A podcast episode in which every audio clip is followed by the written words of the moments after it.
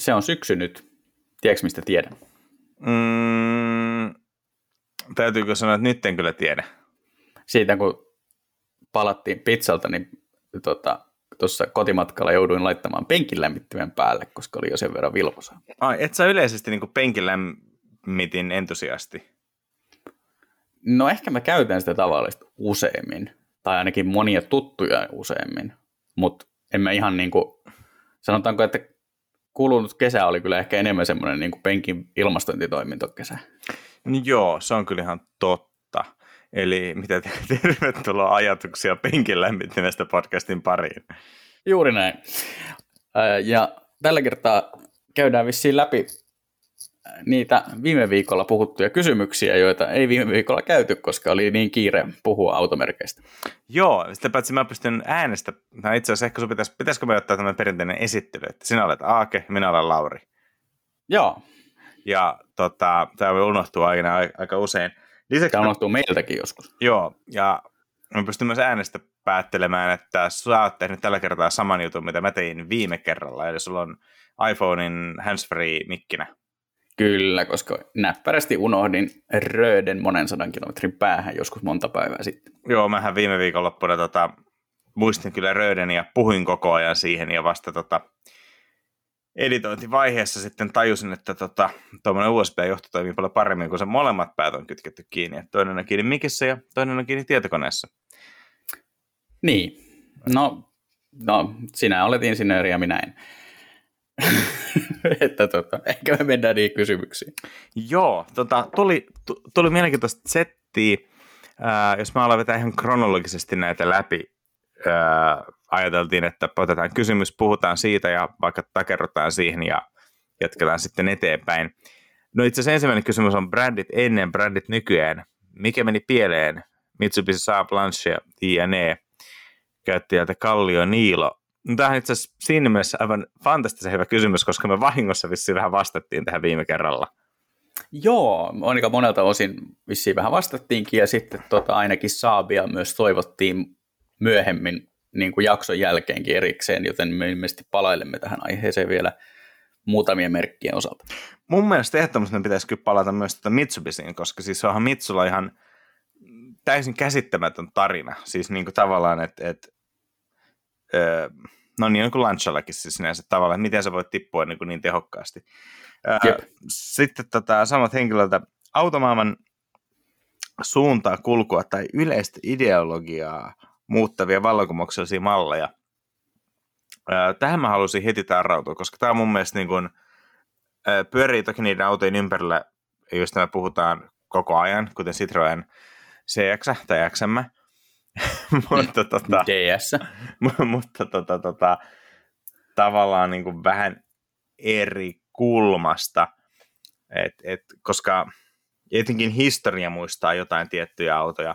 Historia toki aina glorifioi, että joku auto ei välttämättä ole niin kuin, ää, sellaisena aktiivisena palvelusaikanaan niin paljon kovempi juttu kuin, niin kuin muut. Mutta sitten mm. historia, sanotaan, että kun 205 GTI-pösö, ää, täysin ansiosta niin kun se aikakautensa ikoni, mutta olisi kiva sinänsä penkoa niin kuin 80-luvun autolehtiä, että kyllä se varmaan valtaosa noista vertailuistakin voitti, mutta oliko se tus täysin ylivoimainen? Tuskin. Mutta mm. tavallaan kukaan ei vain ikinä muista, että kuka tuli toiseksi. Just näin. Et, et, tota, sikäli tavallaan eihän tämmöinen ole tavallaan reilu, mutta toisaalta mä kyllä tykkään vähän raasta tästä, niin kuin, mitkä autot jäi historiaan tyyppisestä ratkaisusta.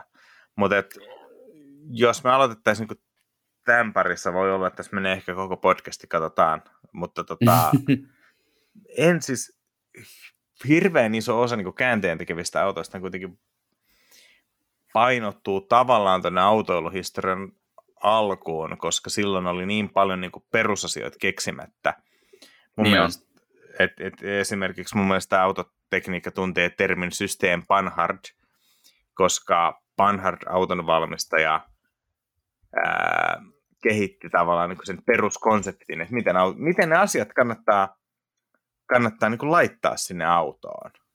Ja mm, vitsi kun muistaisin tarkemmin, Mu, mutta tota, mun mielestä System Panhardissa oli periaatteessa niin kuin keksitty, että laitetaan jäähdytin eteen, moottori sen perään pitkittäen, vaihteesta sen perään, sitten menee niin kardiaanisen matkustamon ali, ja sitten on takana tasauspyörästä. Että siis tavallaan tämmöinen niin layoutti, että miten tämä miten tämä koko homma kannattaa tehdä. Itse asiassa vähän onnistuin tästä taustan lunttaamaan, niin ää, toi periaatteessa neljä pyörää, edessä oleva, joo, edessä oleva moottori, takaveto ja tavallaan niin siis se auton peruslayoutti, joka me otetaan niin itsestään selvänä, tai otettiin ehkä etuvedon niin kuin läpimurtoon asti, että, että on, mm. on unohtunut jo, että sekin on pitänyt joskus keksiä. Joo, se on tota, just noin 1900-luvun alku tai puoli varsinkin, niin ne niin kuin ihan ekat vuosikymmenet aika villejä, koska esimerkiksi, niin kuin esimerkiksi poljinten järjestys ei ollut vielä vakiintunut. Joo, eikö se ole ihan, siis on joku klassikko, että tota, Suomen ajokortissakin oli ää, joskus muinoin mainittu, että oikeutta ajamaan niin kuin Fordia, koska Fordin pedaalilejautti oli niin hämmentävä verrattuna mihin tahansa muuhun, siis T-Fordin, joka ei ehkä ole vielä tässä kohtaa se, mihin kannattaa mennä, koska sit, niin kuin tietenkin joku, pakkohan sen sanoa, että joku äh, niin kuin Benzin ja Daimlerin autot, kun tulivat, niin totta kai ne oli sikani käänteen tekeviä autoja, että ne niin kuin aloitti pelin. Ja tämä System Panhard oli joskus 1291, eli itse asiassa vain viisi vuotta auto, auton hen keksinnymisen jälkeen oli jo tavallaan niin keksitty, että miten nämä komponentit kannattaa sijoitella. Käytännössä nämä saksalaiset herrat varmaan lähinnä läiskivät hommat niin kuin parin pyörän päälle ja totesivat, että hyvä tuli. Ja mm. sitten oli toi, muistaakseni ensimmäinen Mercedes-malli. Ää, eli, eli Daimler myi autoja ja tota, sitten tämä, tästä meidän Mersu-jaksossa käsiteltiin enemmän, mutta,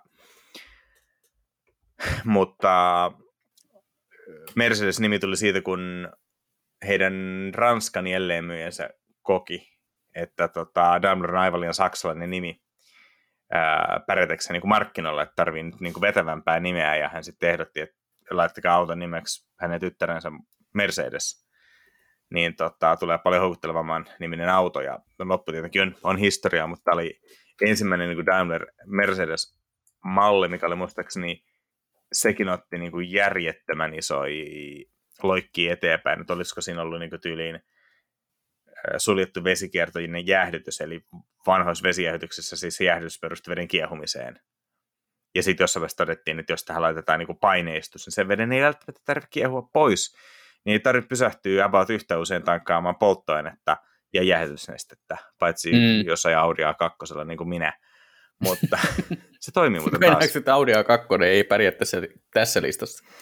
Öö, itse no sekin on oma tarinansa, ei tietenkään, koska siis kyllähän A-sarja ja Audi, A-sarja Mersu ja sitten käytännössä A2, jonka mä suoraksi jatkejaksi mä näkisin BMW i3, koska se on niin samanlainen konsepti, mm. niin kaikkihan ne yritti mullistaa maailmaa ja kaikki niistä floppas, mikä on sinänsä aika mm. uskomatonta. Se ehkä kertoo enemmän siitä, miten väärässä maailma on että verrattuna saksalaisiin insinööreihin, mutta, mutta tota, tavallaan niin kuin 1900-luvun alussa tuli sinänsä käänteen tekeviä autoja, että asiat, joku auto aina vakiinnutti jonkun asian. Ja muistaakseni mm. esimerkiksi Cadillacin joku malli oli ensimmäinen, missä oli sähköstartti.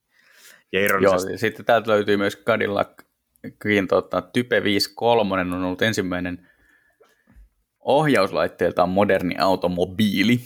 Eli vaihdekeppi ja käsijarru löytyy etuistuinten välistä. Käynnistys tapahtuu avaimella ja lattiatilassa on kolme poljinta, kytkinjarru ja kaasu vieläpä tuossa järjestyksessä. Okei. Tämä oli siis 1916. Niin, joo. Mielenkiintoista. Toi, äh, toi, toi, toi itse asiassa tästä Mercedes-mallista tämä brittiläinen autotoimittaja LIK Setright oli kirjoittanut aika niin kuin rajun summauksen. Ja tota, hän oli kirjoittanut määräävä perusteellisemmin alamuovannut auto kuin mikään seuraava viiden vuosikymmenen aikana. Eli, eli tavallaan aika huima sikäli. Se oli, joo, se oli, muistan oikein, se oli ensimmäinen auto, missä oli jäähdytin, tai niin kuin moderni, niin hunajakennon jäähdytin, ja se vaihteen siirtos oli niin kuin kaavio, niin kuin nykyäänkin, ja teräsrunko eikä puurunko. Mietin, mitä paljon helpompaa niin kuin olisi korjata autoista ruosteita, kun ne olisi niin kuin puurunkoisia nykyään. Mm, niin, että pitäisi löytää ruostuva puulaji. Niin. Ja hei, tämä on muuten aika kova anekdootti. Tässä Mercedesessä oli tota, öö, meka, tota, perinteinen mekaaninen, siis nykyisin perinteinen mekaaninen venttiilikoneisto. Eli siinä oli periaatteessa öö, toi, toi niinku, imoventtileitä avattiin, puskettiin auki niinku, nokilla, varmaan siis jotkut työtetaanko helvetit ja vastaavat, koska mm. alkuperäisessä tai vanhoissa polttomoottoreissa imuventtiili oli vaan tavallaan niin kuin läppä, että kun mentä meni alas, tuli alipainetta, niin se läppä aukesi, päästi ilmaa sylinteriin, ja kun sylinteri lähti tulee ylöspäin, niin se paine sulki se venttiili. Se oli takaiskuventtiili. Ja tavallaan ihan simppeli ja kiva yksinkertainen, mutta se ei ollut kovin niin kuin hyvä ratkaisu. Ja tässä oli saatu niin kuin moderni, äh, moderni tota, venttiilikoneisto, ja kaikki teki sen, että siitä autosta tuli ajettavuudeltaan paljon joustavampi ja paljon niin kuin kypsempi. Ja itse asiassa, mm-hmm. no, jos tämä tuli joskus 1901, joo, 1901. Ja tota, mutta ehkä toisaalta, että et sanotaan, että jos niin 1900-1920-luvulla tehtiin niin näitä perusjuttuja, just otti ja vaihteen siirrot ja nämä sähköstartti, joka ilmeisesti oli osittain se, että minkä takia kun sähkö ja polttomoottori kilpailee aika paljon keskenään, että kumpi breikkaa, niin sitten polttomoottori, kun saatiin sähkömoottorilla käynnistymään vaivatta, niin se oli vissiin niitä isoja juttuja, minkä takia polttomoottorista tuli sitten voittava teknologia, koska se käynnistymisen vaikeus oli sähkömoottorilla iso etu, kuten oli myös... Joo, kyllähän siinä tietysti, että jos vaihtoehtona olisi ollut niin kuin sähköauto tai ranteen murtaminen, niin... Mm, niin, ja, ja, ja sitten toki se, että vanhat polttomoottorit oli niin kuin ajettavuudeltaan tosi kehnoja, ja siinä sähkömoottori, sähkömoottori pääsi aika nopea kai semmoiseksi, että niin kuin ää, sen vetoalue oli paljon laajempi kuin jonkun ikivanhan vanhan polttomoottorin. Sitten varmaan ehkä T-Ford pitäisi mainita. Mm. No se oli kuitenkin taas sillä tavalla niin kuin iso tekijä, että eikö, mitä se oli, just silloin T-Fordin kultakaudella, niin puolet kaikista maailman autoista oli T-Ford. Niin, sit, et, siitähän se Fordin alamäki sitten oikeastaan alkoi, että ne ei saavuttanut enää ikinä sitä mark- 50 prosentin markkinaosuuttaan. Ei, mutta, mutta tota, totta kai ää, toi niin kuin T-Fordin vaikutus. Toki voi taas kysyä, että Ford oli se, joka onnistui niin kuin, tekemään autosta halvalla massatuotettavan. Eli jos Ford ei olisi tehnyt, niin varmaan joku muu olisi tehnyt aika pian sen saman. Että onko T-Fordin ansiot sitten autollisia vai onko se vahvuus sitten vaan siinä, että Ford sattuu olemaan niin hyvä niin kuin suunnittelemaan tuotantopuolta. Että et, et on auto, josta on suunniteltu erityisen tehokkaita valmistaa. Mä en tiedä, oliko T-Ford semmoinen, vaan, vaan Oli se osittain, joo. Mä jonkun verran tutkin sitä, niin se, tämä Henry Fordin klassinen sitaatti, että sen saa minkä värisenä tahansa, kunhan se on musta, niin sehän liittyy nimenomaan siihen valmistamiseen. Eli tota, ää, siinä oli musta oli kaikkein nopein väri kuivumaan. Joo, toi on myös totta. Sitten, niin sitten tota, muutaman vuoden ajan siellä oli T-Fordista tarjolla vain mustaa. niin, että tämä vitsi on siis totta. Osittain joo, että, että kyllä niitä on siis ollut muunkin värisenä niin kuin, tuotannon alku- ja loppuvaiheessa, mutta, mutta niin kuin silloin kuumimpina kausina, niin, niin, niin tota, se oli se, millä mentiin, koska se oli nopein nopein. Tota, se oli vähän samantyyppinen käänteinen tilanne kuin toi, toi, toi nykyinen Mini tuli silloin 2000, niin niillä oli ongelmia sen kanssa, kun valkoiset katot piti maalata kaksi kertaa. Eikö se peittävyyden takia? Eikö niin kuin eka joo. perus, joo. nykyään, eikö nykyään aika iso osa kaksiväristä katoista teipattu? Joo, joo, sehän on tota, ihan legendaarisen helppo. Tota. Ja sitten oli jonkun verran juttuakin, että miten se tota, niin kuin kaksivärinen on aika helppo tehdä, mutta sillä saa niin kuin kasvatettua sekä mallistoa että tota, katetta aika kiitettävästi. Mutta sitten mitäs, mitäs tapahtui T-Fordin jälkeen? Siis kyllähän niin 20-luvullakin tuli hurjan paljon kaikkea niin pientä. Austin 7. Tuliko se 20-luvulla jo? No joo, 23. Pitää oikeasti melkein googlata. Tota. Siis kun luulen muistavan, mutta varmaan muistan väärin, jos se tuli... Niin, tämmöinen koppero, joo, totta. Mikä tässä oli? Oliko, oliko tässä lähinnä niin suuri myyntimäärä vai? Mikä? No se oli vissiin se, kun tota, toihan oli siis ää, niin kuin tämmöinen yleinen niin kuin brittien kansanauto, sitten sitä valmistettiin lisenssillä eri ma- maissa, muun muassa BMW Dixihän oli Joo. Austin 7. Siis Ranskassa Rosencart, Yhdysvalloissa American Austin Car Company rakentama ja Japanissa muuan Nissan. Tota, oli ei lisensoinut, mutta kauniisti katsonut kotiläksyjen suorittamista.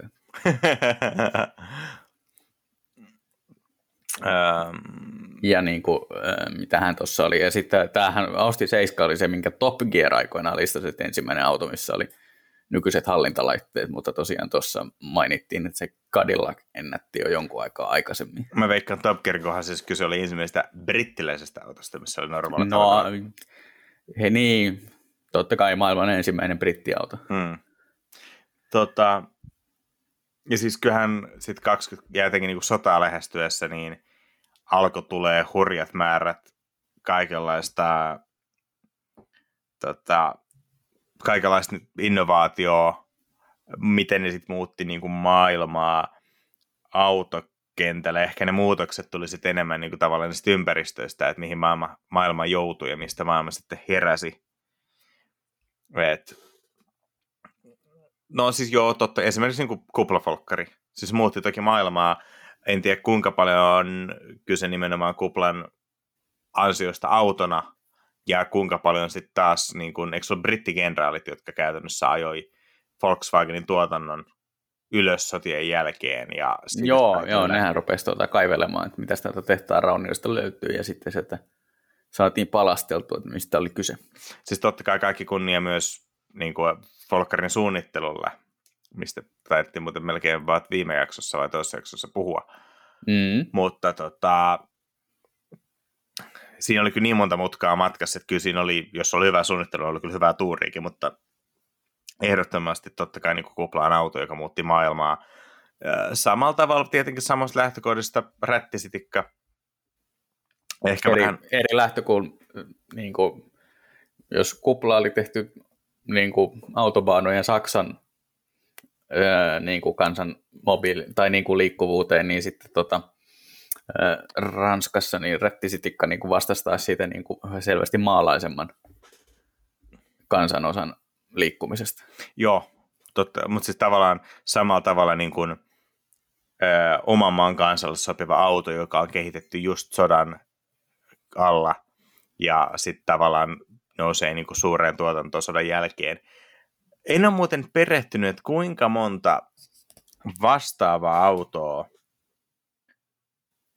jäi sitten kuitenkin sodan jalkoihin. Että olihan esimerkiksi niin kuin kuplakandidaattejahan oli hurjan paljon, niin kuin esimerkiksi just Mercedesellä ja ää, niin kuin viimeksi puhuttiin tat, niin Tatralla ja, mm. ja vastaavaa, josta tietenkin vaan, vaan sit, niin kuin lopullinen kupla oli se Volkswagen, joka niin kuin lähti menestymään. Ää, mä en tiedä, oliko esimerkiksi Ranskassa muilla, kuin, niin kuin muilla valmistajilla – minkälaisia vaihtoehtoja rättisitikalle ja, tai miten Italiassa oli Fiat Topolino, eli se alkuperäinen 500 tämä, tämä Söpö 60-luvun Fiat, tai 50-luvun Fiat 500, mitä aina muistetaan, niin siis sehän on Nueva 500, koska, koska se on se kakkos 500. Niin. Että alkuperäinen Fiat 500 tuli mun mielestä joskus 30-luvulla. Ja se niin kuin, Joo, äh, joo 36-55 tehtiin tätä alkuperäistä Topolinoa. Eli tarkoittaa italiaksi mikkihiirtä, joka varmaan johtuu lähinnä auton ulkonäöstä. Auto ei siis käytä housuja, mutta muuten kyllä näyttää hyvin mikkihiirtä. Onko sun mielestä mikkihiiren mutta merkittävin ulkoinen ominaisuus se, että se ei käytä housuja? Se käyttää housuja. No, Siis akuankka, akuankka ei käytä housuja, mikkihiiri käyttää housuja. Meinaatko, että se on se, mistä sä erotat nämä kaksi hahmoa toisistaan? Kyllä, joo, kyllä. Vissiin tämä 90-luvun housukeskustelu on ollut. Tota. Sehän nousi siis, se oli kansainvälisesti nousi tota, maineeseen se Suomen akuankka ei käytä housuja keskustelu. Mutta siis akuankkahan käyttää housuja, kun se menee uimaan. No siksi ne on uimahousut. Niin, siis no totta kai kyllä minäkin käytän uimahousuja, kun minä menen uimaan, että sinänsä no niin. logiikka oli täysin huono. Tota, äh, halusit tietää aiheesta, oliko muilla ranskalaisilla mitään vastaavaa, niin äh, Renault-nimisellä yhtiöllä on ollut 4 CV, joka on tuommoinen, jos joku olisi huonon telefoniyhteyden ylikuvaillut kuplavolkkarin, niin se olisi varmaan näyttänyt tuolta Renaultin rättisitikkakopioilta tai kandidaatilta. Okei.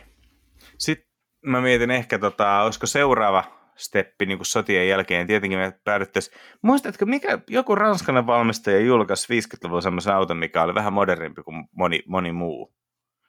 Mikä? Ähm, se oli vissiin tämä DS by Citroën. Joo, joo, se se oli. Onko me, onko me ikinä puhuttu siitä? Saan mainita tuossa jakson alussakin, mutta joo, DS toi siis valtavan määrän kaikkea uutta, muun muassa aerodynaamisuus, joka oli rinnastettu siihen asti lähinnä ää, noituuteen. No Tatra. Niin, mutta niin Mut jo... se oli kuitenkin enemmän tai vähemmän salatiedettä.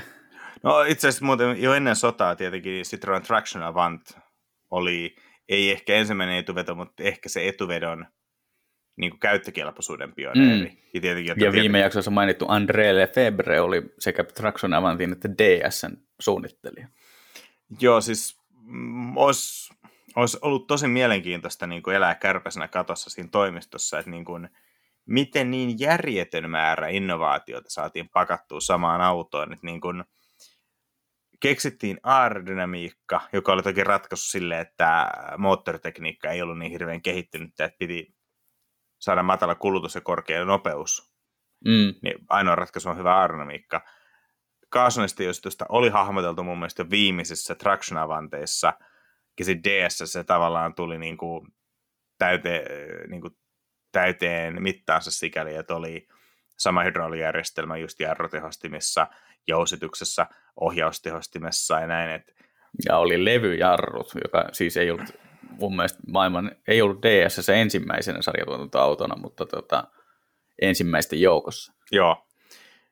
Että tavallaan niin kuin tuntuu, että lähti ihan hirveä drive päälle, ja sitten ihan kun ne ratkaisut olisi ruokkineet toinen toistaan. Ja sitten mun mielestä vähemmän puhutaan siis siitä, toi, mä oon maininnut sen tässä showssa ennenkin, mutta Quentin Wilsonin, brittiläisen autotoimittajan, toi The Cars the Star-sarjasta löytyy joitakin jaksoja YouTubesta, niin sitten löytyy muun muassa tämä Citroen DS-jakso, missä hän muistaakseni mainitsee sen, että tota, et DS oli myös suunniteltuna ominaisuutena siis se, että mo- törmäystilanteessa moottori niin kuin ohjautuu matkustamon alle. Ja. Mikä, mitä pidettiin muun muassa Aasarian suurena ominaisuutena niin kuin, mitä, 40 vuotta myöhemmin. Ja, tota, ja sitten siinä, olisiko DSS ollut myös jo kokoon painuva ohjauspylväs. Okei. Et siinä oli niinku, että et, niinku kaikki innovaatioita ei mun mielestä, mielestä DSS edes jakseta niinku raahata tässä kansantarussa aina mukanakaan. Joo. Sitten, eikö mä mietin, mikäs tulisi mä aloin miettiä DS. DS mä oon ehkä puhuttu sen verran, että mä aloin kelaa vähän eteenpäin. Niin... Joo, mennään ihmeessä eteenpäin, koska tota, DS voidaan palata aina. Voidaan ottaa jakso DSn tota, matkustamosta heti, jos lainaat DS, arvoisa kuulija. Toi, no 59 mini ansaitsi ehkä maininnan. ehdottomasti semmoinen tota, paketointi-ihme, että ei, ei toista. Joo, ja siis tehtiin valtavan pitkä, ja siis ehkä Minis oli hienoa, että se, että se onnistui samaan aikaan olemaan nerokkaan yksinkertainen ratkaisu niin kuin tilan puutteeseen. Siis se oli periaatteessa niin kuin absoluuttinen säästöauto, ja silti siitä onnistui tulemaan niin kuin muoti-ikoni. Mm. Ja, ja tota, mulla on jopa muistikuva, että niin kuin Minin ja Mini Hameen nimeämisessä olisi ollut joku niin kuin epäilty yhteys, että niin kuin jotkut niin kuin 60-luvun alussa jotkut niin kuin britti, tota, britti julk, niin kuin julkikset omistivat Minin ja käyttivät minihameita. Ja sitten se jotenkin niin kuin, tietenkin sen tuli loogista, että molemmat on niin kuin aika niukasta määrästä materiaalia tehtyjä, mutta mut tavallaan siitä oli epäily, että saattaa olla myös yhteys, että oli niin, kuin niin paljon kuvia, missä oltiin minihameessa, poserattiin minin edessä. En, mm, en tiedä. Joo, ne tosiaan osui ilmiönä samoihin aikoihin. Joo, ja just se, että tavallaan niin kuin ministä tuli niin kuin kasvot tavallaan yhdellä niin kuin aikakaudella, vaikka se tavallaan piti olla vaan niin kuin, tommonen niin kuin sympaattinen pikkuauto. Että et tavallaan se kasvoi hyvin suuriin mittoihin. Mutta tota, nämä on ehkä tavallaan taas sellaisia just, että, mitkä on niin selviöitä. Sitten, että on niin kuin helppoa linjaahan on lähteä just joku 300 SL login siipi, mitä 54 hirveä määrä pioneeritekniikkaa niin kuin suoraruiskumoottori. Mutta tavallaan irrelevanttia, koska suoraruiskumoottorista tuli niin kuin vakiokauraa vasta käytännössä 2000-luvulla. Että ehkä mm. Mitsubishi mm. oli seuraava, joka kokeili sitten 90-luvulla, niin eihän voi sanoa, että 300 SL popularisoi suoruiskun, koska se oli 40 vuotta ennen kuin se tekniikka kuitenkin kypsy siihen tasoon, että sitä olisi voitu niin kuin järkevästi käyttää.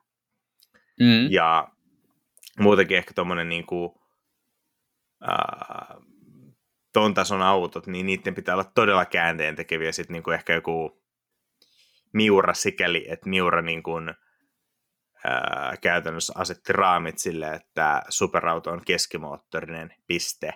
Ja ehkä Miuran perää kuuntas sikäli, että superauto on keskimoottorinen ja aggressiivisuus tehdään kulmikkuun. Ja niin, se nyt tehdään, niin on kulmikkaan aggressiivisia siinä, missä Miura on niin konventionaalisella tavalla hyvin kaunis auto. Mm. Tavo- että ne on niin kuin, laittanut raamit tätä maailmanlehteen seuraamaan, mutta ne on kuitenkin määrittänyt vaan niin kuin, superautoluokan. Ja jotenkin mä ehkä nykyäänkin, mulla on enemmän vetoa niin kuin, tavallisempiin autoihin, että sun pitää, se on paljon rajumpaa tehdä semmoinen fundamentaalinen muutos perheautossa kuin superautossa. Mm, se on ihan totta. Että... Et, koko ajattelutapa on vaikeampi muuttaa.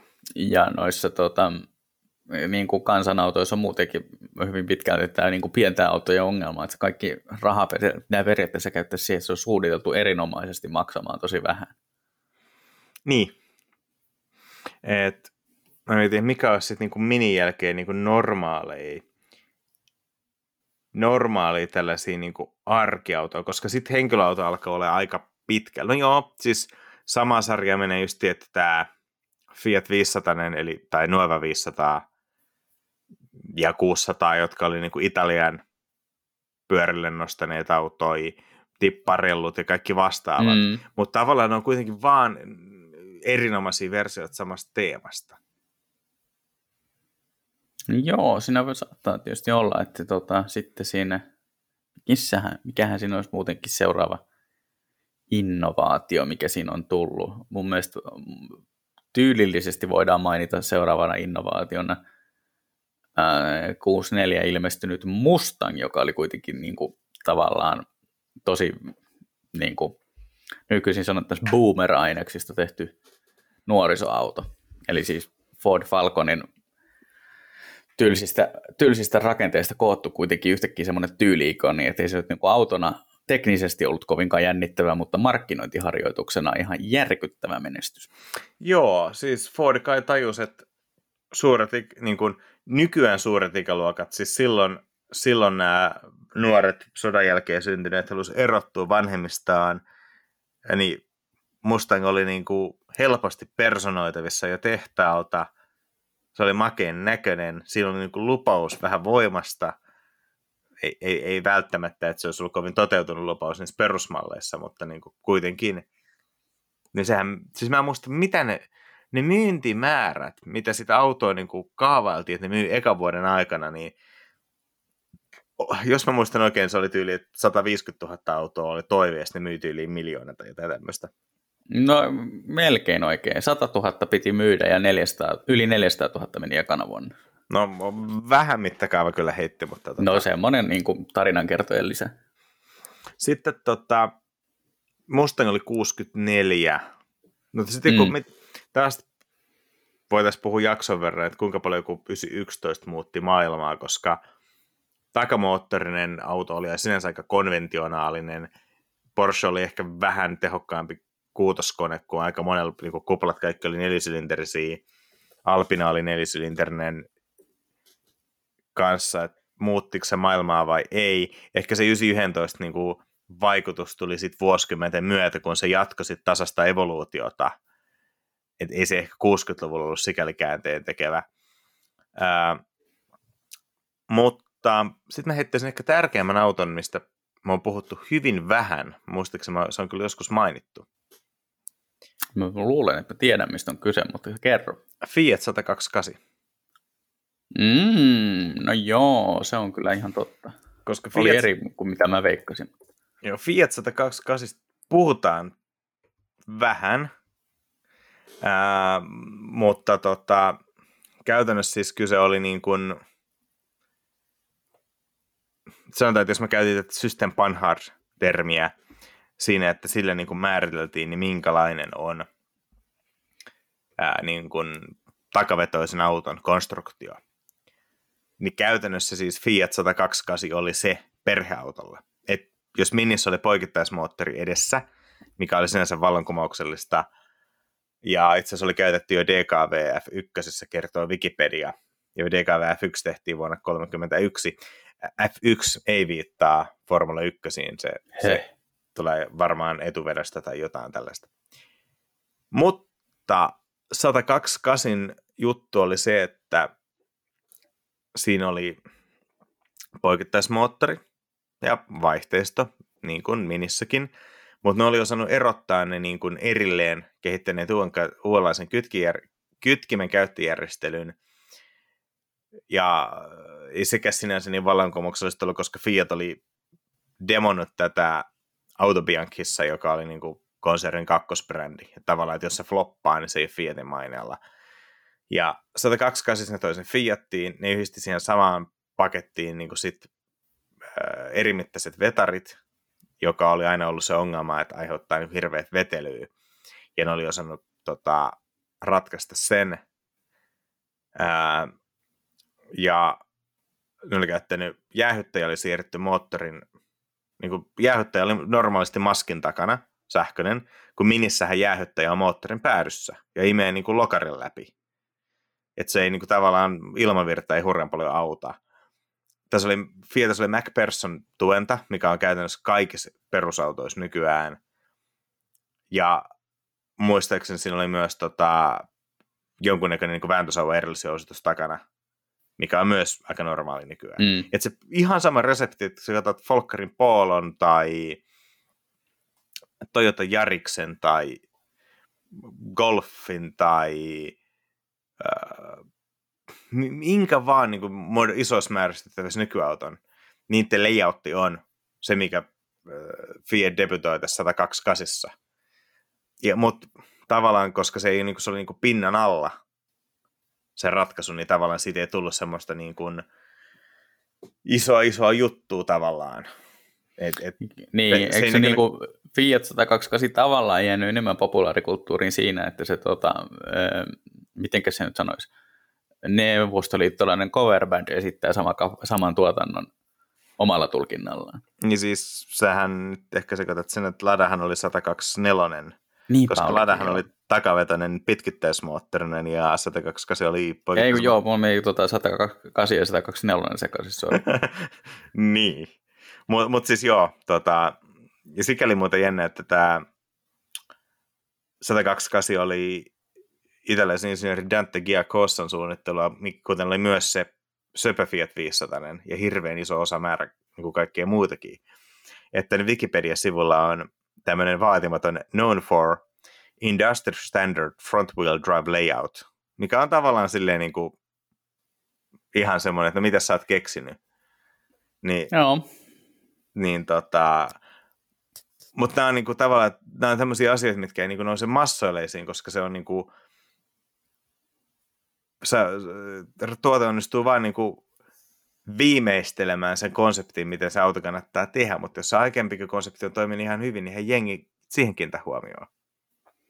Se on, joo, ihan tosi, että ei tuommoisista niin kuin alan sisäisistä standardeista niin kukaan jaksa siinä mielessä välittää, vaikka sitten varmaan on käyty keskustelua, että voiko etuvedolla ajaa ihminen ollenkaan tai voiko takavedolla ajaa ihminen ollenkaan ja sitten taas niin kuin toisaalta on muistettu kuitenkin, että molempiin konstruktioihin liittyy, liittyy omia puolia ja etuvedon tilansäästö ja niin poispäin, niin on tosi paljon hyödyllisempiä ehkä kuitenkin kansa-autossa. Se on ihan totta. Tota... Ja sitten tota, samoihin aikoihin ajoittuu japanilaisten esimarssi, koska Ai. tota, Korolla ja Datsunen vastine, Datsun tuhat, saapuivat niillä haminoilla niin ikään. Ja osoittivat sen, että auton voi rakentaa niin, että se myös lähtee aamuisin käyntiin. Se on kyllä plussa. Se on kieltämättä ehdoton, ehdoton plussa. Se on sähköstartin ohella merkittävä ominaisuus. Toki siis äh, muistaakseni niin kuin vanhemmissa diesel Mersuissa on kyllä ratkaistu myös se, että jos auto ei sammu, niin niissä on erillinen sammutus vipumoottoritilassa, mikä sitten, mä en muista niin kuin, se kai tukahduttaa sit ilmansaannin tai jotain. Mä en, mä en ole ihan varma, mutta kun niissä, jos sulla on dieselissä alipainevuoto, niin ongelma on se, että sehän ei sammu. Mm, joo, jälkikäyntiä ikuisesti. Et, et, kaikenlaista ongelmaa voi tulla. Öö, mitäs muuta? Siis 70-luvun, onko 60-luvulla, siis olihan 60-luvulla hirveän paljon kaikkea, mutta mitkä niistä sitten jäi maailmaan, niin... Toyota Corolla. No se, mutta Corolla se ehkä sama kuin 911, että tavallaan niin kuin, onko yksikään Corolla sukupolvi ollut erityisen paljon muita käänteitä tekevämpi. Tietenkin siis eka on eka, mutta niin kuin, ää, jos seuraava korolla olisikin ollut sitten nimeltään Toyota jotain muuta, en tiedä mitä se on mm. japaniksi, niin, niin tota, olisi, ei me oltaisi jääty mie, muistelemaan sitä korollaa, koska se oli korolla. Että se tavallaan se tulee se pitkä jatkumo se juttu, eikä se yksittäinen niin. malli. se on ihan totta. Aa, nyt tuli muuten yksi. Toi, toi mikäköhän se oli, Sisitalia, ootapas, pitäisi muistaa se nimi, Sisitalia 2002, unohtuu aina. Okei. Okay. Pininfarina muotoilema auto, joka oli käytännössä, voi sanoa, että se tuli, se tuli vuonna 46, ja se oli käytännössä se auto, mikä, missä annettiin niin kuin sodan jälkeisen auton muotoilun raamit. Että tavallaan ennen sotaahan oli kapea konepelti, sitten semmoiset pulleat lokarit ja pisaralamput.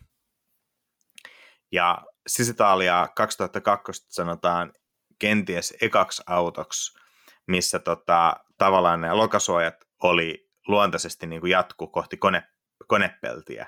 Että se oli tavallaan yksiosainen keula ilman, että siinä on erilliset lokasuojat ja sitten konepelti tai niin kuin nokka. Eli, eli tavallaan tällainen niin kuin valtava vaikutus siihen, miten autoja alettiin muotoilemaan. Sitten käytännössä, niin kuin tämä näyttää siis 50-luvun puolivälin autolta, mutta on tullut vuonna 1946, ja vallankumouksellisesti tulee juuri siitä, että se niin kuin aloitti sen trendin, mitä maailma seurasi. Mm, joo, jos tämä 202 on tämä, mitä sä tarkoitat, niin tähän on vitsinä tosiaan, että tämä näyttää 300 SL ennen 300 SL. Kahdeksan vuotta ennen 300 SL, kyllä. Mm. Itse asiassa tämä, tämä näyttää jopa modernimmalta, kun tässä ei ole edes kromi, juuri kromipuskureita näissä yle, yleensä näissä yksilöissä. Eli tavallaan ää, niin kuin auto, joka ei näytä vallankumoukselliselta jälkikäteen katsottuna, koska se sekoittuu siihen historian massaan, josta pitää tajuta, että se oli se ensimmäinen, joka aloitti sen trendin. Ja muu, se näyttää tutulta, koska muu maailma kopioi sitä.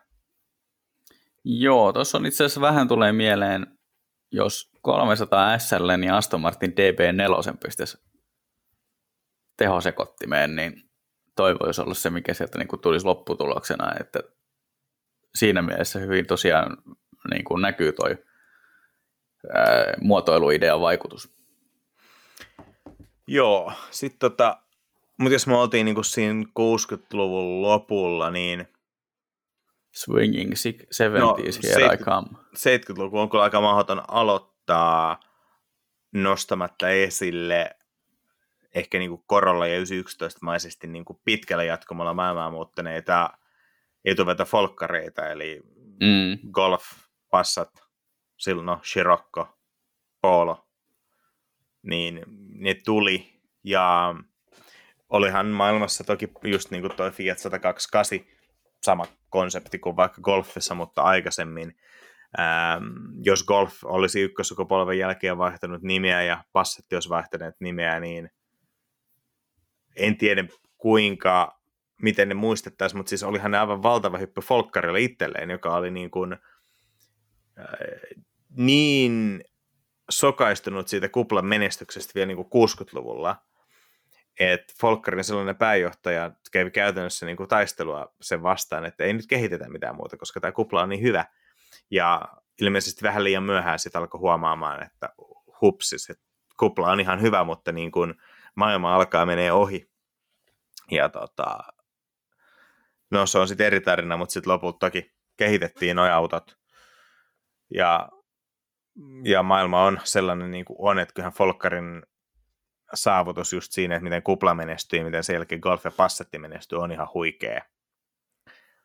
Ja, mutta ehkä se on just, ne ensimmäiset mallit oli onnistuneita ja sitten sit tuli erinomainen jatkumo. Siinähän saksalaiset on aina ollut parhaimpia, että kehitetään jotain hyvää ja tinkimättömästi parannetaan sitä koko ajan. Se on totta, että siellä tykätään kehitellä samoja teemoja eteenpäin. Sen takia varmaan transemusiikkikin on kotoisin käytännössä Saksasta. Se on totta. Tuosta saisi hienon väitöskirjan. Mä voisin ehkä kirjoittaa tämän. Transmusiik- Mikähän on musiikkitieteen numero? Transmusiikin ja saksalaisen autoteollisuuden jatkuvan kehitystarpeen yhtäläisyydet tarkasteltuna Wikipedian kautta. Joo, esimerkki CD koostuu pelkästään Kraftwerkistä. no, autopaina soimaan ja autopainalla golfilla se on melkein sama kilkatus molemmissa. Tota, joo. Mutta nyt mä olen 70-luvulla. 70-luku on kyllä vaikea. Onko kukaan ihminen tehnyt mitään 70-luvulla? 70-luku on ehkä siinä mielessä mielenkiintoinen, että jos miettii niin Yhdysvaltoja, niin... Olisi kaikki housujen lahkeet niin leveitä, että kukaan ei saanut ke- keksittyä mitään. Mutta jos mietit Jenkkejä, niin öö, tavallaan siis varmasti voisi 40-50-luvun, 60-luvun amerikkalaisesta autoteollisuudesta nostaa niin kuin isoja ilmiöitä, joku 55 Chevy tai vastaavat totta kai, mutta mun yleissivistyksellä mä näen semmoisena niin kuin jatkuvana, tasaisena evoluutiona, joka tavallaan menee villimmäksi villimmäksi, kunnes sitten energiakriisit lyö niin kuin kapulat, todella, todella paksut kapulat rattaisiin ja se niin kuin tulee mahalasku. Ja kyllähän niin kuin 70-luvun alkupuolelta alkanetta aikakautta amerikkalaisautoissahan jenkkitoimittajat kutsuu mun mielestä tosi osuvalla termillä Malaise era, eli kääntyi varmaan krapulakaudeksi parhaiten Suomessa, eli mm. isot koneet tukahdutettiin, koska kulutukset piti saada alas ja saastelaitteet, ja tavallaan niin kuin se semmoinen niin kuin kunnianhimo ja ylpeys, mitä niin kuin niissä 60-luvun autoissa oli ollut, se niin kuin katos. Tavallaan niin kuin näki, että ne niin kuin, Amerikan autoteollisuus niin kuin ikääntyi muutamassa vuodessa monta vuosikymmentä. Ja sitten 70-luvun taitteessa niistä autoista tuli jo tosi surullisen näköisiä. Ja toki se oli siis olosuhteiden pakkoa, mutta on tavallaan niin kuin vaikea, vaikea sinänsä tota, nostaa sieltä mitään niin kuin suuremmin hyvä esille. Niin, tuolla tota, Fiat 128 haamu, eli Zastava, eli Jugo on tullut 71. Mutta sekään ei niin kuin teknisesti ole mitenkään uutta, koska se on vaan se sama resepti pakattuna vielä vähän tiiviimmin. Uh, 70-luvulla se ehkä 70-luvun, 70-luvun niin merkittävä vaikutus oli ehkä siinä, että niin kuin 70-luku herätti autovalmistajat niin kuin siihen karuun realiteettiin, että niin kuin, ö, ympäristön resurssit tämmöiset on, niin, on rajallisia. Ja, ja ne pitää huomioida, että, että tota,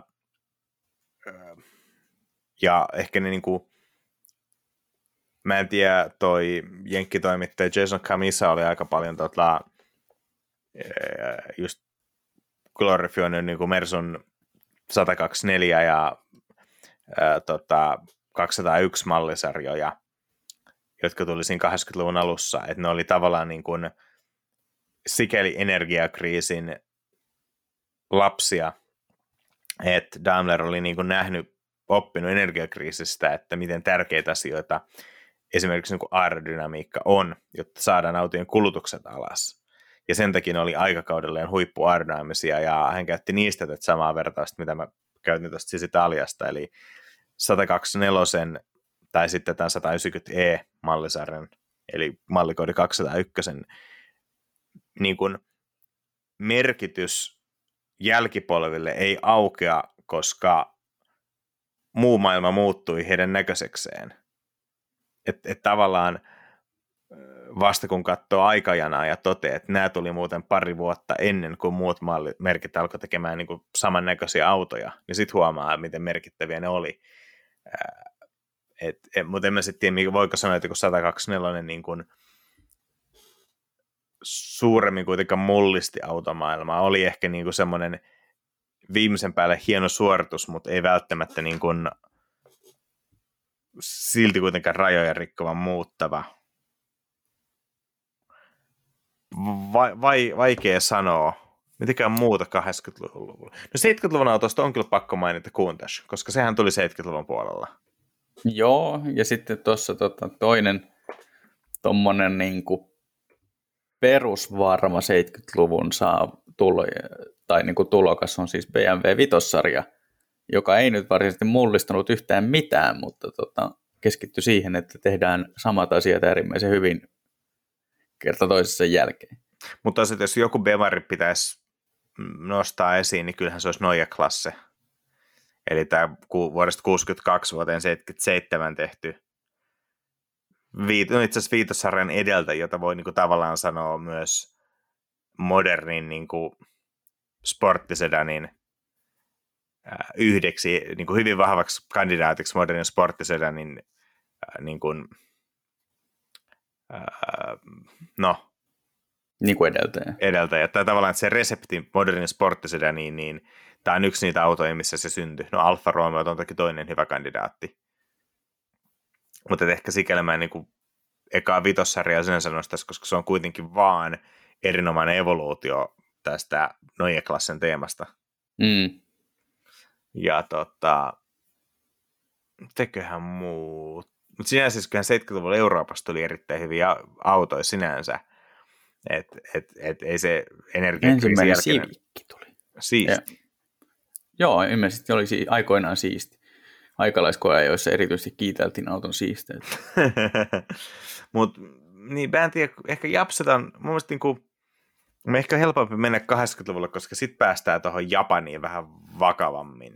Mä en ole vielä luovuttanut 70-luvun suhteen, mutta anna mennä. Niin mä just, että jos, jos 80-luvun alussa just sanotaan, että kun 102 Mersu oli niin kuin se ää, 80-luvun alussa esitelty sedani, jota 80-luvun lopussa kaikki niin kuin noudatti samaa filosofiaa, niin no sitten 80-luvun tuli niin kuin 205 Peugeotia, pelasti Pösön talouden ja just niin kuin GT-luokassa toki asetti uudet, uudet raamit, mutta tavallaan silti resepti on hyvin pitkälle kuitenkin sama kuin golfissa, polossa, Fiat 128.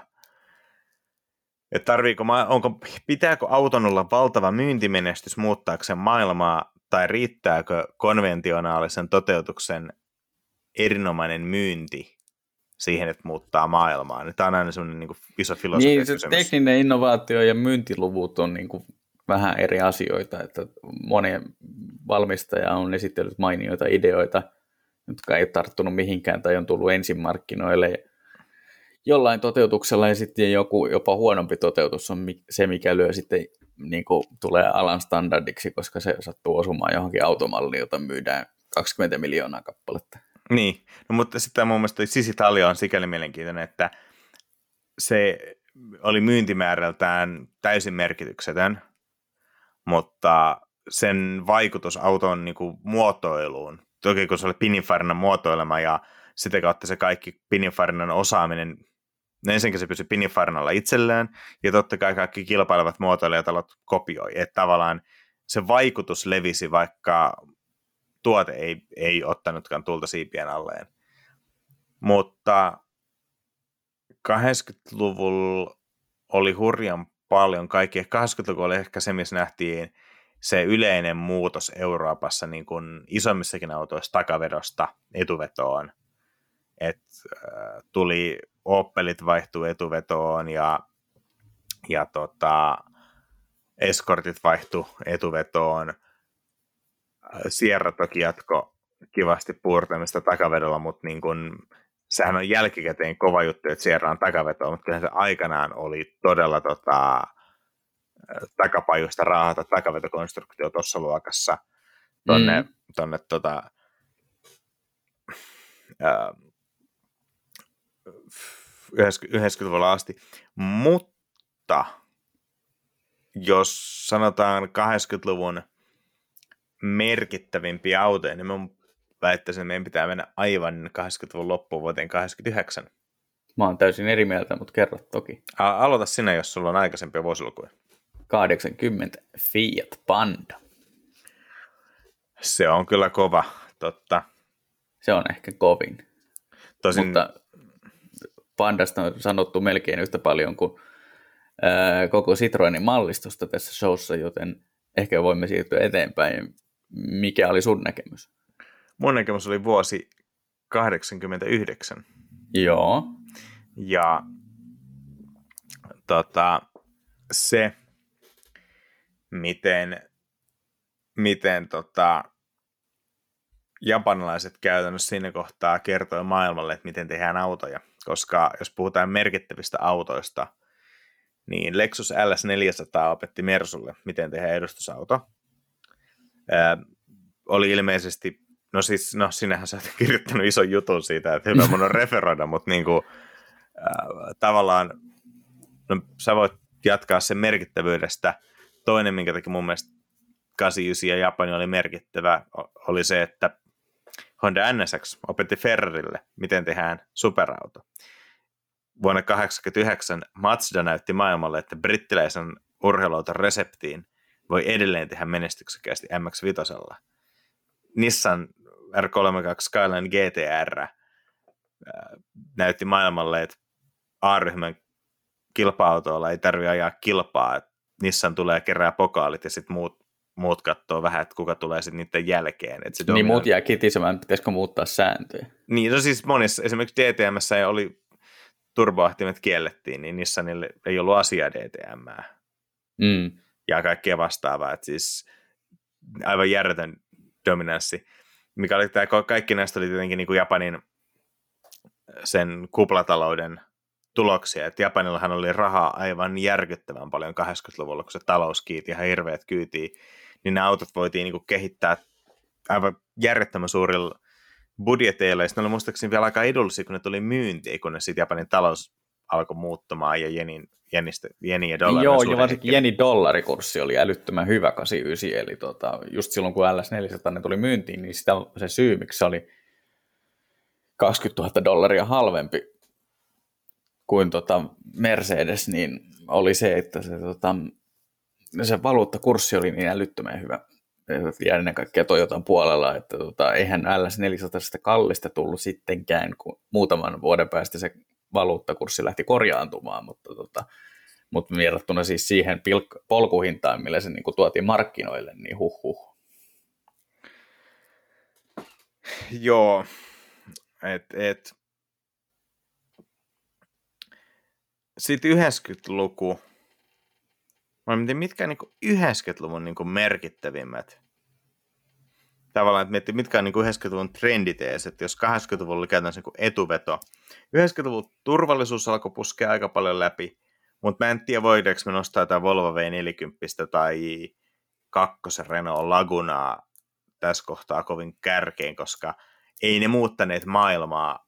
Se turvallisuusajattelu tuli yhteiskunnasta Euro NCAPin kautta, ja nämä vaan sattui käytännössä ensimmäisenä niin kuin ottamaan ne ajattelut tuotantoautoon ja menestyivät sen takia.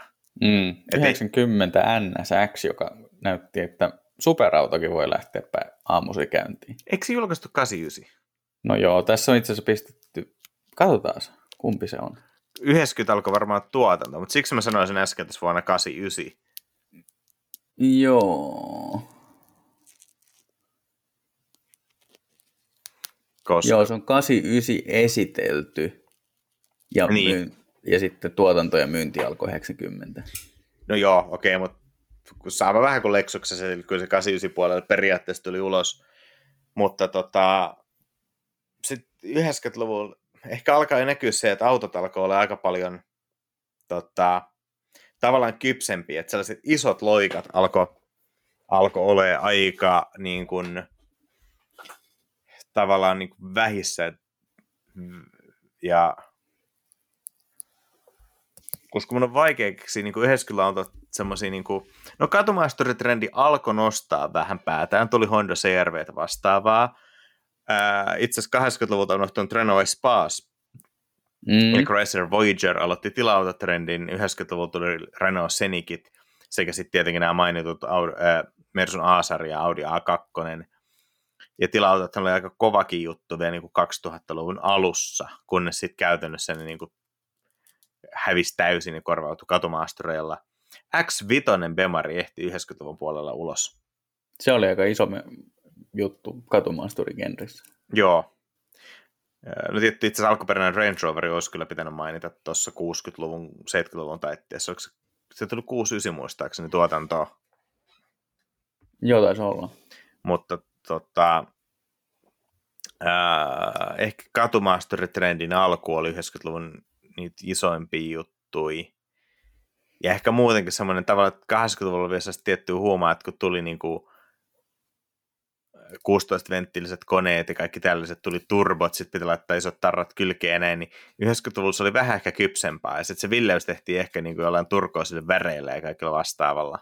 Niin, terkkuja Renault Twingolle 92. Twingo on kyllä, se kyllä ehkä pitää mainita tässä, vaikka emme tiedä kyllä muuttiko se maailmaa.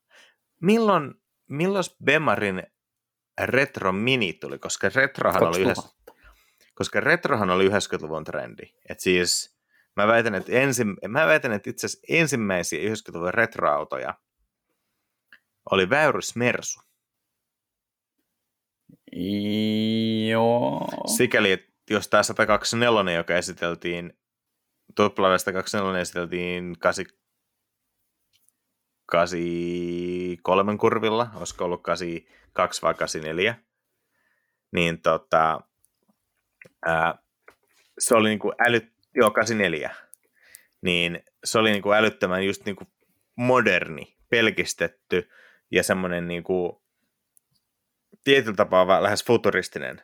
Ja sitten mm. 124, tässä Väyrysmersussa tuli just niinku ne, nämä niinku tällaiset tuplat elliptiset valot keulaan ja tavallaan se, oli niinku, se vei niinku ajatukset jonnekin 60-luvulle. Se oli tosi pappamaisen näköinen auto.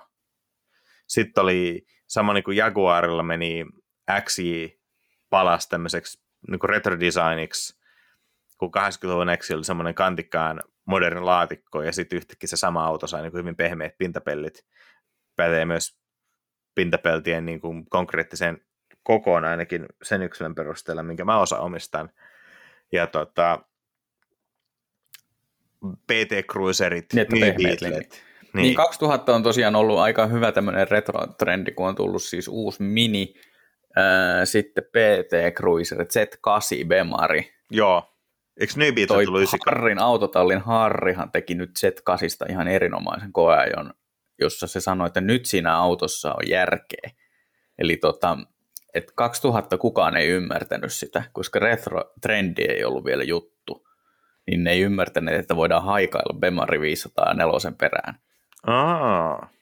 Ja kaikki oli niin kuin yllättyneitä siitä, että se oli tavallaan niin kuin nykyaikainen hot rodi, mutta sitten se oli niin kuin tosi huom- tai niin kuin semmoinen vähän laiska ajaa. Ja se ei, niin kuin, jengi ei tajunnut, että se pointti on se, että se on nimenomaan semmoinen retro hot rod. Niin tota, se, se on niin kuin, nyt, nyt siinä on niin kuin järkeä. Ja, tota, ja tosiaan Mini tuli siinä samassa rytäkässä ja tosiaan PT Cruiser, joka ö, keräsi aika paljonkin huomiota just tämmöisellä retrotyylillä. Mutta joo, mielenkiintoista itse asiassa kyllä. Toi, mutta entäs, niin, mietin sitten se retrojutun, se retro oli aika lyhyt kausi kuitenkin. Luojan kiitos. No Mini jatkoi aika pitkään, mutta Mini oli ehkä ainoa, joka kantoi se niinku kunnialla. Se ei ollut semmoinen niinku liian kitsi. Tai ehkä Mm. on nykyään, mutta ei ollut silloin. Öö, no sitten 2000-luvun alku oli lähinnä niinku turvallisuus parani hurjaa tahtia, ajovakautukset tuli, eli sikäli voi sanoa, että Aasaren Mersu on itse asiassa ansaitsee olla tällä listalla. Se tila-autoajattelu, niin nerokas kuin se olikin, niin se ei lyönyt läpi, koska ihmiset ei halua käytännöllisyyttä kuitenkaan. Mutta se, että se Ansare kaatui, sillä oli merkittävä vaikutus ajovakautusjärjestelmän yle, niin kuin yleistymiseen. Se, Mm. Jotkut arvioivat, että se saattoi nopeuttaa kymmenellä vuodella ESC-yleistymistä. Joo, ja se oli aika hauska, että Mercedes oli nyt siis tuon uusimman A-sarjan esittelyssä niin ottanut niin kuin koko kunnian tästä vihdoinkin itselleen, että se mikä niin kuin oli äärimmäisen noloa jäykälle saksalaisyhtiölle aikanaan, niin oli nyt käännetty niin kuin kunniaksi, että tota siinä kun astuttiin Amsterdamissa tuonne lehdistöpaikalle siis, tai sinne tapahtumapaikalle sisään, niin sinne oli tuotu jättimäinen oranssi hirvipatsas heti eteiseen. Ja sitten siinä oli tota selitystekstinä, että niin kuin heille, jotka eivät tienneet, että mihin tämä viittaa Aasarjan yhteydessä, tämä hirvi, niin oli sitten selitys tästä ruotsalaisesta hirviväestöstä. Ihan hauska. Toi... Me sitten oikeastaan tiedä. Sitten 2000-luvun alkaa tulee sitten joku, no Prius itse asiassa tuli 90-luvun puolella, mutta mä sanoisin, että Priuksen kohdalla se merkittävä juttu oli se kakkossukupolvi, mm. joka on niin kuin tehty täysin sille ekoajattelulle. Siinä missä se eka Prius on lähinnä niin semmoinen mummoan kanssa sedani, mihin on laitettu tämmöinen kokeellinen hybridivoimalinja. Ja mä en itse asiassa ikinä tajunnut sitä, minkä takia monet näkee, niin kuin autoharrastajat näkee Priuksen semmoisen niin antiautona, koska se on niin kuin teknisesti se mielenkiintoinen ja okei, se on täydellinen auto ihmiselle, joita ei sen kiinnosta autot. No se on ehkä se imagon, imago-ongelman niin kuin alku ja juuri, että sitä ajaa ihmiset, joita ei kiinnosta autot. Mutta toisaalta taas teknisesti Prius on paljon mielenkiintoisempi kuin vaikka joku Volker Jetta. Juu, ehdottomasti on. Et, et, Tuossa joskus, mitähän Toyota, mä etin jotain Toyota-jutun manskuja vähän aikaa sitten, ja sitten tota, sit sieltä tuli Toyotan pressiarkistosta ää, alkuperäisen Priuksen noin esittelymateriaalit Tokion autonäyttelyssä, ja ne oli sitten käännetty englanniksi myös. Mä sitten kommentoin vaan, että siinä on kyllä varmaan niin kääntäjä kysynyt pariinkin kertaan, että anteeksi, mikä? ja miten te haluatte, että tämä ilmaistaan? Siis kaksi moottoria. niin. Ja toinen niistä toimii sähköllä. Menikö tämä nyt oikein? Itse asiassa kaksi sähkömoottoria. Niin, eli kolme moottoria. Ja sitten toki, mä tein niin, no, piti kak, muuten 2000-lukua, niin tila-autoi, hybridejä, sellaista yleistasaista kehittymistä. 2010-luvulla alkoi sitten puskea toki niin kuin Tesla. Leaf ei mun mielestä muuttanut maailmaa, koska se ei vaan ollut se ei vaan ollut tota, niin kuin autona mitenkään erittäin hyvä. No, mm, No siinä on vähän se, että Leaf on niin kuin varmaan ei, te, tai siis Teslan ulkopuolella, niin ainoa sähköauto, joka ei edes muistuttaa jokseenkin autoa, koska kaikki muut on semmoisia niin kuin, jonkinlaisella kattorakennelmalla varustettuja potkulautoja. No joo. Ja tota, äh, mitenköhän muuta? En ehkä, ehkä turha lähteä mitään 2010-lukua läpi, koska tavallaan historia on sen verran vielä tuore ja muste kuivu, että se saattaa vielä elää. Joo, mä luulen kanssa, että saattaa tota, tapahtua ihan niin kuin 2010 ensimmäisistä vuosista saattaisi pystyä löytämään jotakin, mutta tota, sekin menee vähän haromiseksi. Ei mm. tästä ehkä oikein sellaista älytöntä muutosjuttua. Fisker Karma, joka ei lyönyt läpi. Joo, ehkä tämä tota, autoilun merkkihenkilöiden, tai siis merkkimallien, tai miten se nyt haluaa ajatella, niin lyhyt historia on, on tässä tunnin kohdalla käsitelty vihdoinkin läpi. Joo, ja siis onhan tämä, tota, tämä oli kyllä aika tämmöinen niin kuin suunnittelematon läpikäynti, että meillä jäi varmaan paljon tosi merkittäviä malleja käymättä sen takia, että kaikki ei vaan tullut mieleen, ja sitten just tämä ikuinen debatti, että mikä muutti maailmaa, että oliko se se se, ke, se auto, missä niin kuin joku keksintö esitellään, ei välttämättä ole kuitenkaan se, minkä menestyksen ansiosta se keksintö sitten leviää. Just vaikka tämä suoruiskutus kolmesta SL Mersussa, ja vasta 30, meni yli 30 vuotta ennen kuin Mitsu palasi aiheeseen, ja siitäkin meni vielä jonkun aikaa ennen kuin siitä tuli niin kuin peruskauraa. Mm. Ja et, et, tämähän on niin kuin ihan loputon loputon suo, mutta tota, sinänsä mielenkiintoista ja monta varmaan voi käydä tähän sama aiheen läpi joskus, niin kunhan vaan listata autot, mitä nyt käytiin läpi, ettei höpötellä samoja. Mutta tota, öö, ei kai siinä. Oliko siellä kysymyksissä, koska siis joskus tunti sitten tämä kuitenkin alkoi kysymysshown, niin tota, oliko se kysymyksessä joku nopea ja helppo, mikä voidaan vetää tähän niin kuin päätös, päätöksenä summaamaan tämä. Tai siis nopea ja helppo, johon voidaan niin kuin vastata tässä. Mm, no yksi on seuraava tota, Carspotter Turku tai TKU mm-hmm. kysymään mielipidettä Tesla Model Ystä. Äh, helppo varmaan vastata sikäli, että käsittääkseni kumpikaan meistä ei ole vielä ajanut kyseistä autoa. Ei. Tuota, suosittelen kysymään tätä kysymystä uudelleen noin viikon tai kahden päästä. Joo, öö, mä oon käynyt koeistuus, miten mä sanoisin niin kuin lyhyesti. Öö, Joo, ja mulla on tuota koe, lyhyt koe jo sovittuna ensi viikolla. Et, tavallaan korjaa hurjan paljon Model 3 mataluuden tuomia puutteita, eli takatilat vaikutti oikeasti tosi toimivilta, mukava, niin kuin mukava istua, eikä semmoinen niin kuin jalat koukussa niin kuin 3 tavaratila on jo takana tosi iso, ja sitten se normaali keulatila. Toisaalta sitten taas nämä hyvät takatilat on saavutettu tekemällä autosta paljon korkeampi kuin Model kolmosesta, minkä on mielenkiintoista sitten nähdä, miten se vaikuttaa auton aerodynamiikkaan, joka on kuitenkin taas Model kolmosen se vahvuus, minkä ansiosta sen kulutus on niin matala.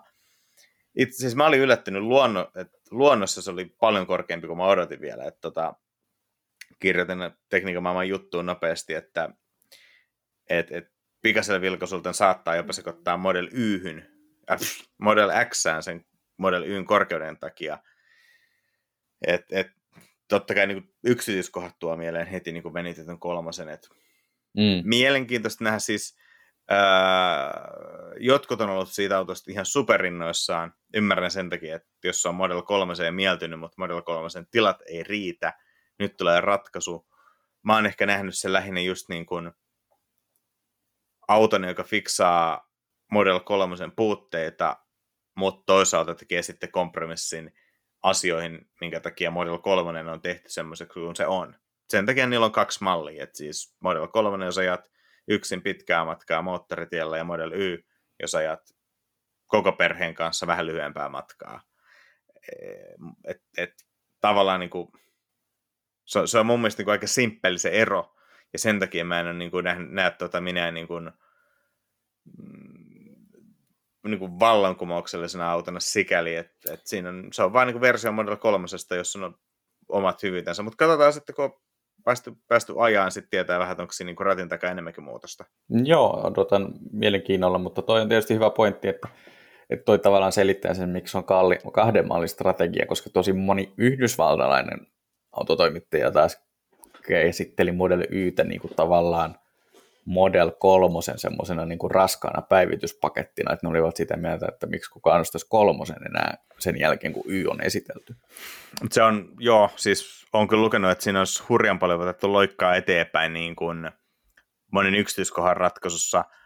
Ää, mielenkiintoista nähdä, tippuuko semmoiset suunnittelumuutokset myös, myös Model 3, mutta toisaalta nämä on vähän semmoisia asioita, mihin on, ei viitti ottaa hurjan paljon kantaa ennen kuin on sitten päässyt oikeasti niin kuin ajamaan sitä autoa ja näkee, että tuntuuko se ratin takaa sitten niin kuin kehitetyltä vedettynä Model 3. Joo, ei auta vissi, kun mennä potkiin renkaita. Ei mennä muuta kuin potkiin renkaita. Olisiko se ei tällä kertaa tässä? Joo. Hei, kiitoksia arvoisat kuulijat jälleen kerran tämän sekalaisen käsikirjoittamattoman shown kuuntelemisesta, jos selvisit tänne asti palautetta tästä ja monista muista aiheista voit käydä jättämässä ajatuksia autoista gmail.com sähköpostiosoitteella ajatuksia autoista Facebook-sivulla tai Instagramissa että ajatuksia autoista. Sen lisäksi Laurille voi lähettää parhaita Fiat Multipla-kommentteja. Jaa, Multipla, tai Pandakin kelpaa. Niin tota, Instagramissa tai Twitterissä tunnuksella at lahtiain. Ja Aakelle voi myydä Fiat Pandoja osoitteessa at Mondostik 3000 Instagramissa sekä Twitterissä ihan vaan at Mondostik. Ei muuta kuin pandailemisiin.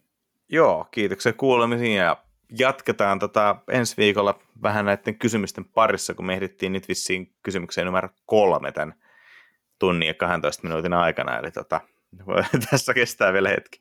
Ajatuksia Mut... autoista taatusti tehokasta työntekoa. Kyllä. Kiitoksia ja kuulemiin. Moi moi.